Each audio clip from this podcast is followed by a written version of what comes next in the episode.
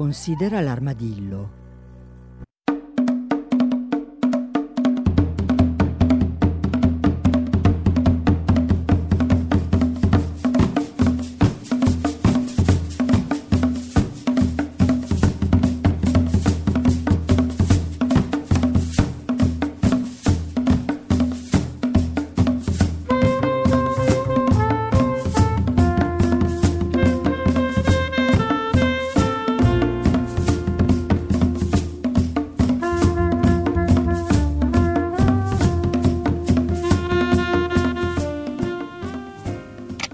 Buongiorno, buongiorno a tutti e benvenuti da Cecilia Di Lieto. Come sempre vi ricordo che potete comunicare con la trasmissione con sms, solo sms in questo caso al 331 62 14 013 e che c'è una pagina Facebook Considera l'armadillo che io vi invito sempre a visitare perché cerco per l'appunto di tenerla molto aggiornata.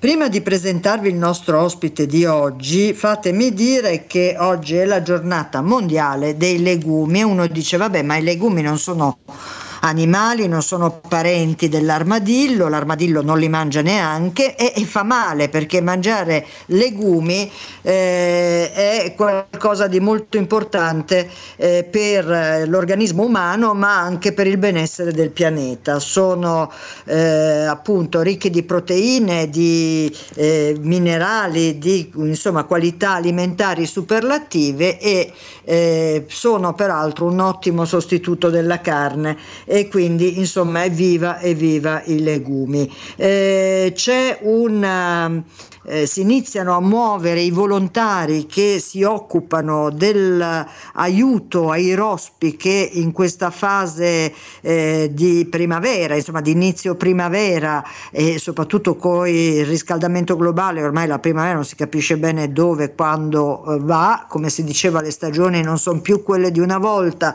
ma purtroppo non è un luogo comune, dicevo che stanno iniziando a organizzarsi i volontari che aiuteranno i eh, poveri rospi, in particolare il buffo buffo, a, a attraversare le trafficatissime strade eh, che molto spesso li separano eh, da, da, nel periodo della riproduzione dai luoghi dove sono stati ai luoghi eh, acquatici dove per l'appunto si eh, riproducono. Una ahimè brutta notizia dal pieno centro di Milano perché mi segnala un'amica e mi ha mandato anche una tristissima foto, un povero cigno eh, caduto diciamo così eh, in via Ciro Menotti all'altezza del 29 eh, nonostante i tentativi di chiamare un po' di persone per aiutarlo eh, niente, il cigno è morto, è ancora lì, loro, eh, gli abitanti della zona stanno cercando di eh, chiamare qualcuno perché porti via eh, il povero cigno, peraltro sarebbe anche interessante capire perché è morto e vabbè, insomma, questa è, è la situazione, per ora non risponde nessuno, ma vediamo cosa possiamo fare. Bene, eh, tutta questa lunga premessa ehm, eh, mi fa dire anche che eh, venerdì 12 eh, l'armadillo come tutti i venerdì non va in onda ma è una data come sempre importante perché il 12 febbraio del 1809 nasceva eh, eh, Charles Darwin e noi eh, come dire, abbiamo nei confronti di questo eh, studioso che mi sembra riduttivo chiamare studioso un debito di eh, riconoscenza perché grazie a lui insomma abbiamo capito un sacco di cose. Abbiamo iniziato a capire un sacco di cose molto spesso stupisce quanto ancora siano molto attuali alcune delle sue intuizioni. Ma questa cosa ve la dico anche per presentarvi il nostro ospite di oggi, che sono felice di avere con noi. Si tratta di Daniele Ludicone, lui è un ocean Oce- aiuto Daniele, mi aiuti lei? Salve, buonasera, oceanografo. Grazie perché ogni tanto si incastro ed è un ricercatore della stazione zoologica Anton Dorn di Napoli e, e io la ringrazio per essere qui con noi. Grazie a voi. Allora, eh, Daniele Ludicone è, è, uno dei coordinatori di un progetto eh, straordinario e molto molto importante. Eh, si chiama eh, Oceani eh, la missione e, eh, ed è una spedizione internazionale che coinvolge peraltro eh, tantissime persone, adesso ce lo faremo raccontare più nel dettaglio, a proposito dello studio della eh, micro eh, della scusate ma ho, ho, dei problemi tecnici che mi creano particolari problemi. Dicevo alla scoperta del microbioma. Eh, e allora io parto subito con Daniele Ludicone per chiedere ma mi scusi eh, ma cos'è il microbioma? Allora sì, il microbioma il microbioma degli oceani è un po' come quello umano, insomma, quello umano sappiamo è un insieme di miliardi e miliardi di batteri che vivono nel nostro intestino, ma anche sulla nostra pelle e che ci aiutano nel metabolismo. E negli oceani ci sono migliaia di miliardi di miliardi di piccoli organismi che vanno dai batteri a microalghe a microscopici animali, ma anche poi, anche se non sono organismi, anche a virus eh, che sono la maggioranza invisibile negli oceani, eh, per cui gli oceani sono una sorta di zuppa di vita eh, e, e, svolgono funzioni importanti, da darci l'ossigeno, a metà dell'ossigeno che respiriamo, a sottrarre car- parte del carbonio che abbiamo emesso in atmosfera, ma anche da fare da base alla catena trofica negli oceani, quindi se ne mangiamo pesce anche grazie al microbioma degli oceani. Eh, senta, in effetti si parla sempre no, dell'importanza fondamentale delle grandi foreste per eh, il benessere del pianeta e invece di questo aspetto eh, fondamentale degli oceani in realtà, insomma, diciamo nella vulgata si ha meno cognizione. Sì, ahimè sì, anche se in realtà svolgono un ruolo per molti versi più importante delle foreste, appunto nell'ossigeno, per quanto riguarda l'ossigeno, la metà del, cioè un respiro ogni due che facciamo viene dagli oceani sostanzialmente, dalle microalghe, dalla, dalla clorofilla prodotta negli oceani, la produzione di clorofilla negli oceani, e così come appunto il sequestramento del carbonio, per cui in parte siamo un una mitigazione dell'effetto di aver emesso tanto carbonio in atmosfera sta avvenendo perché un quarto di quello che emettiamo come umani viene assorbito dagli oceani in realtà, è sequestrato per decenni, secoli, forse anche millenni lontano dall'atmosfera. Eh, senta, eh, dottor Ludicone, eh, questa spedizione che è veramente molto importante e significativa coinvolge eh, veramente un sacco di persone perché parliamo di 200 scienziati, di 44 organizzazioni scientifiche, di 14 paesi coinvolti. È un progetto eh, peraltro finanziato, ma io mi legavo anche a eh, Darwin perché, eh, perché insomma per certi versi la vostra la vostra eh, missione toccherà per l'appunto alcuni dei luoghi, degli itinerari del Beagle, la nave di Darwin. Sì. Sì, questa, noi allora con questo velero che si chiama Tara, di proprietà di una fondazione eh, francese, eh, percorreremo infatti una buona parte del percorso fatto da Darwin col Beagle durante la sua famosissima spedizione. Lui, Darwin scese dall'Europa verso il Brasile, fece tutto il giro del Sud America fino alle Galapagos, no? passò dalla Patagonia, risalì dal lato del Cile, Perù e poi in Patagonia per poi continuare verso, verso l'Asia e noi faremo un giro simile, partiremo dal, dalle realtà della Patagonia proprio eh, sabato eh, risaliremo su fino a Panama passando vicino alle Galapagos e poi riscenderemo giù dall'altro lato facendo il Brasile, l'Argentina, di nuovo Patagonia prima di arrivare in Antartide e poi risalire lungo tutte le coste dell'Africa occidentale, dal Sudafrica fino al Marocco. E con questo velero con tecniche molto avanzate diciamo, di, di, di, raccolta dati e di analisi dati andremo un po' a vedere cosa, qual è il DNA di questo mondo invisibile sostanzialmente e quali sono anche gli inquinanti presenti. Eh, e lo faremo con questo grandissimo team perché c'è dietro un grande progetto europeo che si chiama Atlanteco, che io dirigo, e, e nell'ambito di questo progetto c'è questa spedizione internazionale che durerà quasi due anni, che insieme a altri due direttori scientifici francesi eh, dirigeremo a partire da sabato.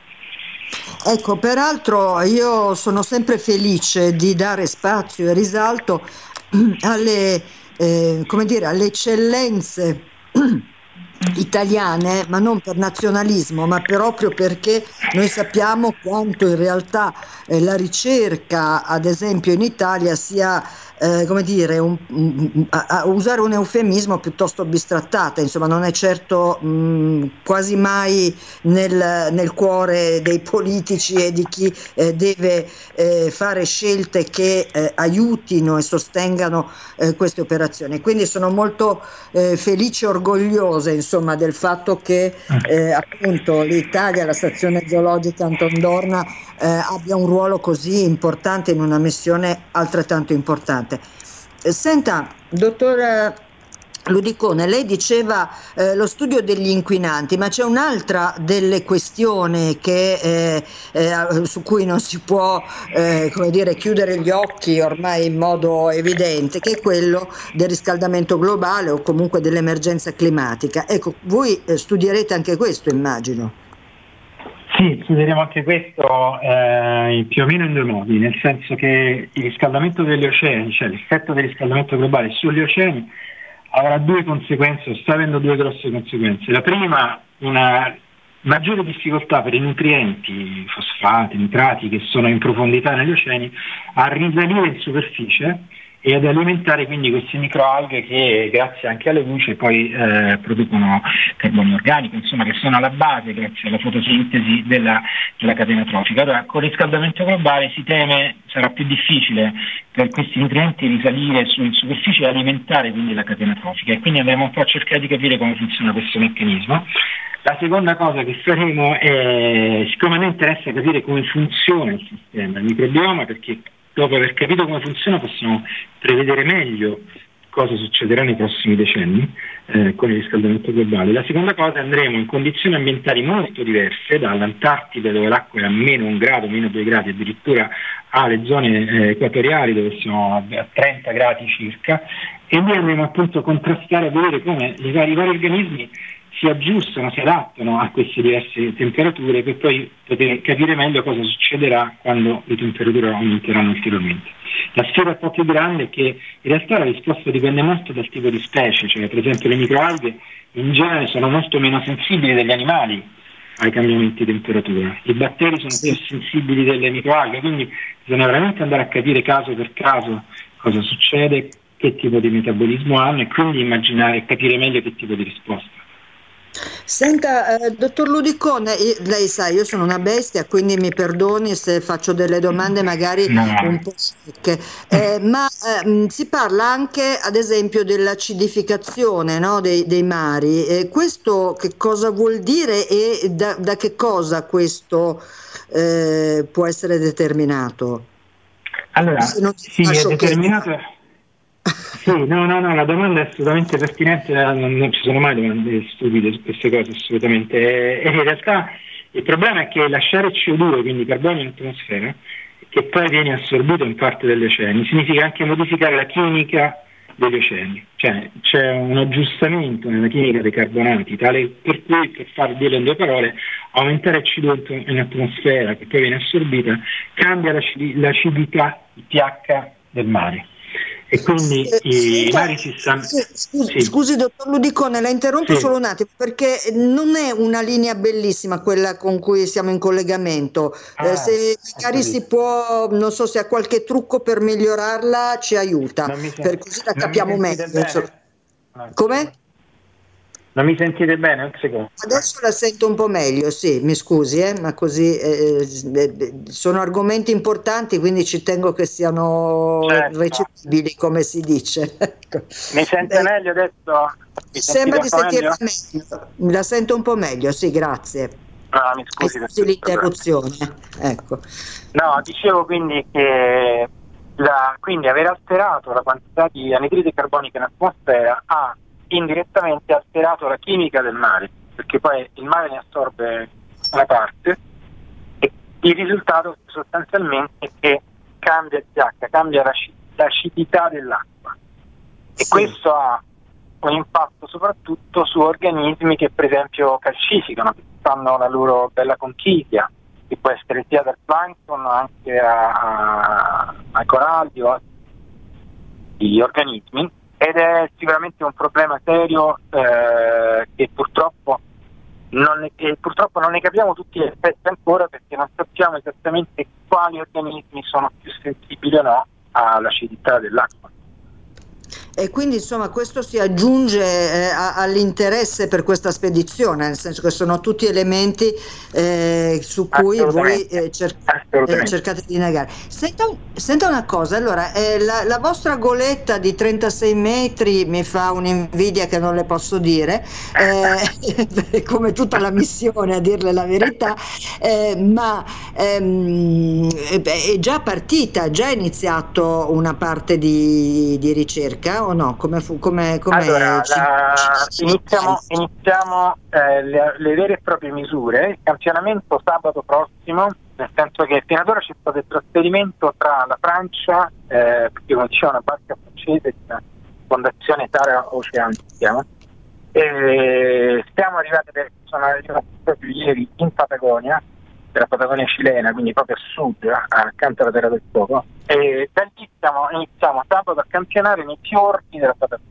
Andiamo a vedere come l'acqua dei ghiacciai delle, Ande che stanno sciogliendo sta impattando eh, il plankton, la vita nel mare in quelle zone costiere, i fiordi dell'estremo sud del Sud America. E iniziamo così, poi inizieremo a risalire e poi ci occuperemo sempre nelle prossime settimane, iniziamo, inizieremo a studiare questo altro grande problema dell'Oceania che è la mancanza di ossigeno. Ci sono degli strati di acqua profonda, diciamo tra i 100 e i 500 metri di profondità, che sono molto poveri di ossigeno e, in maniera naturale, ma che purtroppo questa mancanza di ossigeno sta aumentando probabilmente a causa del riscaldamento globale. Quindi andremo a cercare di capire chi è in grado di vivere in assenza di ossigeno no? Cercare un po' da qui capire un po' che succederà se dovessero aumentare le persone a notte. Certo, senta, ehm, beh, insomma, noi sappiamo che gli oceani sono come dire, ancora adesso in parte eh, sconosciuti, mi riferisco insomma alla vita nel, nel, nelle profondità oceaniche, no? ogni tanto si, si, scopre qualcosa di nuovo, è un, è un universo straordinario e affascinante. Lei che appunto è oceano, oceanografo, eh, ci, ci, ci dice com'è nata la sua passione? Scusi se mi no, faccio i fatti beh, suoi. No, no, no, ma figuriamoci. Allora, intanto io per chiarire sono un fisico, formazione e, e niente, studiando fisica all'Università a Roma, da Sapienza, studiavo particelle elementari, fisica, diciamo fisica atomica, fisicare, che mi capitò di vedere l'affiche di, di, che cercavano studenti per una campagna oceanografica e niente, sono andato e da lì ho cambiato l'indirizzo degli studi e da lì è nata la passione diciamo, per, questo, per questi aspetti. Io mi occupo soprattutto della, della dinamica di flusso, le correnti marine, veramente che impatto hanno sulla vita nel mare e come cambia. E quindi da questa della fisica io prendo diciamo, il problema, però è nata eh certo, e senta, peraltro appunto le correnti marine sono, immagino, fonte di ispirazione costante e appunto in relazione al riscaldamento globale si possono già eh, individuare delle modifiche, adesso scusi la mia rozzezza, ma insomma per capirci, c'è già qualcosa che eh, eh in qualche modo eh, ci, ci può far preoccupare? Stanno, sì, sì, sì, no, ci sono evidenze, per esempio, che le, le correnti come la corrente del Golfo o altre grandi correnti che portano acqua dalle zone calde alle zone fredde delle, degli oceani, no? quindi dai tropici verso le altre latitudini, si stiano espandendo verso i poli, cioè un po' come sta succedendo nell'atmosfera, sostanzialmente le, le acque calde stiamo spostando verso i poli, quindi per esempio sta aumentando l'acqua calda che entra in acqua. E quindi per esempio adesso vediamo negli ultimi decenni delle specie piccoli animali, microalghe, all'ingresso dell'Artico che prima non osservavamo, perché vedevamo specie fredde, e probabilmente una delle cause è proprio che sono aumentate le correnti che dalle zone calde vanno alle zone Quindi le correnti sono fondamentali. Capire cosa sta succedendo alle correnti è fondamentale anche per capire come sta cambiando la vita nel mare. Certo. Senta, ehm, dottor eh, Ludicone, eh, quindi sabato si parte. Eh, questa missione abbiamo detto che dura, durerà un paio d'anni, insomma, quindi è una cosa eh, enorme insomma da questo punto di vista. Ehm, come, come, avviene poi la raccolta dati, l'elaborazione? Come, perché immagino che insomma coordinare 200 scienziati e questo po' di, insomma, di partecipanti eh, sia tutt'altro che semplice, no?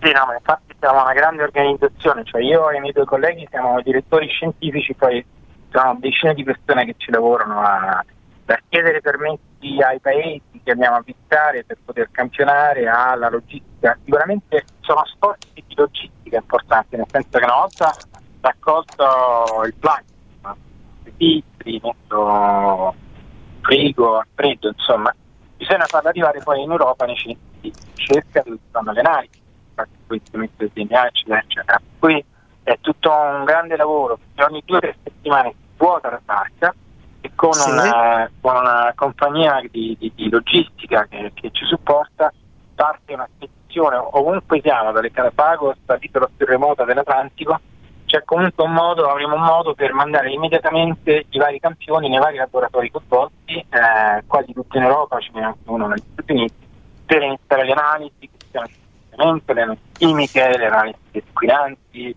le, le analisi delle microplastiche, quindi eh, sì, un, c'è un gigantesco lavoro dietro di, di, logistica e di organizzazione assolutamente, che rende tra l'altro molto costosi queste avventure, tra virgolette. Certo. Eh, senta, ehm, dottor Ludicone, ehm, c'è qualcosa che proprio le piacerebbe proprio a lei capire più che mai? allora, no, sì, noi abbiamo, andremo diciamo, tra virgolette, a, a, toglierci tanti sfizi perché andremo a studiare tanti fenomeni particolari e devo dire che è difficile decidere perché andremo a vedere cosa succede alle acque del Rio delle Amazzoni, per esempio, e come vengono ridistribuite. Quindi campioneremo dentro il Rio delle Amazzoni fino al centro del, del Pacifico, dell'Atlantico, secondo le correnti, ma anche una cosa che mi spizza particolarmente diversa è che andremo a cercare di capire gli iceberg che vengono emessi dall'Antartide e, e fertilizzano no, gli oceani, che portano ferro e arricchiscono gli oceani. Quindi andremo a cercare un iceberg con le immagini satellite e poi le inseguiremo e camperemo intorno all'iceberg, quello che veramente per me la cosa più, più affascinante ecco, di, di questa edizione. Ma ne abbiamo tante. Eh, eh, immagino, ahimè, immagino. Ahimè, ahimè, dico ahimè perché mi piacerebbe essere a bordo tutto il tempo, invece purtroppo era tanto che ci fossero due o tre settimane su questo problema. E eh vabbè, le tocca anche il lavoro, come dire, di scrivania, come, eh, così di laboratorio a Cipicchia. e, questo, di questo mi dispiace con lei, come dire, perché eh, ecco, sono avventure straordinarie e affascinanti. Senta, eh, un progetto così importante è, è stato eh, finanziato da chi? Dalla comunità europea. Quindi abbiamo fatto una richiesta di finanziamento due anni fa e abbiamo quindi avuto un finanziamento per un progetto che ha come obiettivo, si chiama Atlanteco, come obiettivo di, appunto, di capire lo stato di salute dell'Atlantico, del microbioma atlantico e prevedere cosa succederà nei prossimi decenni. Abbiamo avuto ben 11 milioni di euro dalla comunità europea, un progetto che dirigo io, e, e, quindi per questo abbiamo questo grandissimo team di 36 partner per il progetto più alto della spedizione. Abbiamo con noi tre, per esempio, tre del Sudafrica, cinque brasiliani, più in un progetto parallelo che si chiama Cenotos abbiamo anche dei partner cileni più circa 11 nazioni europee. Quindi devo dire è, è una bella cosa perché si fa la spedizione ma abbiamo già finanziamenti anche per fare le analisi e quindi usare quei dati eh, della scienza, ma anche faremo molta outreach, si dice literacy, andremo nelle scuole, lavoreremo con gli insegnanti, eh, quindi è un progetto di, di grande complessità. Eh, senta, ehm, dottor Ludicone, ci eh, scrive un ascoltatore che, dice, che fa una domanda, eh, dice molti scienziati studiano il clima e la vita negli oceani, hanno pubblicato studi che evidenziano che da qualche anno i coralli si stanno sbiancando. È un processo che si può ancora fermare, chiede questo ascoltatore? Eh, ahimè, solo se smettiamo di, di, di emettere anidride carbonica in atmosfera prima possibile, non c'è altro modo non c'è assolutamente nessun modo di poter, poter, intervenire su questi problemi senza un'azione di fondo, un cambiamento della società, perché non possiamo fare niente per salvare direttamente i coralli. Anche perché questi problemi vengono spesso da ondate di calore, perché la temperatura sale 5-6 gradi per settimane, e quindi i coralli non reggono questo cambiamento e quella cosa la possiamo solo evitare se smettiamo di emettere CO2 in atmosfera e raffreddiamo di nuovo il pianeta certo modo. Una bazzecola, come se c'è un niente, uno zic. Eh, capito. Eh. ahimè, ahimè, così.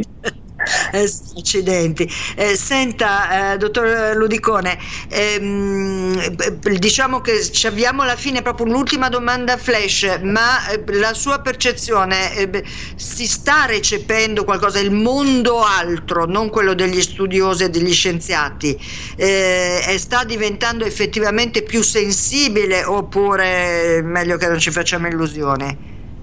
No, secondo me le nuove generazioni sono molto più per fortuna no, no, io sono convinto, lo vedo nelle scuole, lo vedo dai molti giovani, lo vedo anche quanti studenti adesso vengono da noi che vogliono studiare queste cose proprio perché hanno anche una motivazione etica, al di là del fascino della scienza. Quindi sono molto ottimista tutto no, questo, questo, questo, mi fa piacere. Senta, eh, che dire, che, che, che mh, mm, mi piacerebbe dire ci teniamo in contatto, magari eh, ci sentiamo tra un po' e ci dice qualche certo. altra cosa su, su, come sta andando la missione. E però, insomma, ringraziandola per essere stata naturalmente con noi, eh, la faccio giocare al gioco di Considera l'armadillo, si tenga forte. Ma lei, eh, Daniele Ludicone, avesse avesse potuto scegliere di essere un animale, che animale avrebbe voluto essere? Io mi viene in mente un pangolino, visto che siamo in oh, tema, che è l'animale preferito di mio figlio, quindi prima mi viene in mente un pangolino, devo dire. Però, Molto bene, Pangolino, povera creatura, sappiamo essere eh, certo. minacciatissimo, inguaiato certo. fortemente. Io lo considero un po' un cugino dell'armadillo, anche se non è vero, ma cioè, lo abbiamo molto a cuore, come si dice. allora, eh, dottor eh, Daniele Ludicone, oceanografo e ricercatore della stazione zoologica Anton Dorna e eh, coordinatore di questa missione Oceani alla scoperta del bioma. Io la ringrazio tantissimo per essere stato con noi, eh, come dire, buon vento, come si dice tra le liste.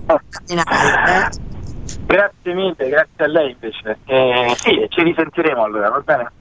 Ci teniamo in contatto e grazie ancora, complimenti per questo lavoro, grazie, grazie, grazie. mille. Chiude qui, chiude qui anche questa puntata di Considera l'armadillo. Eh, io ringrazio tantissimo Matteo Villaci per la regia.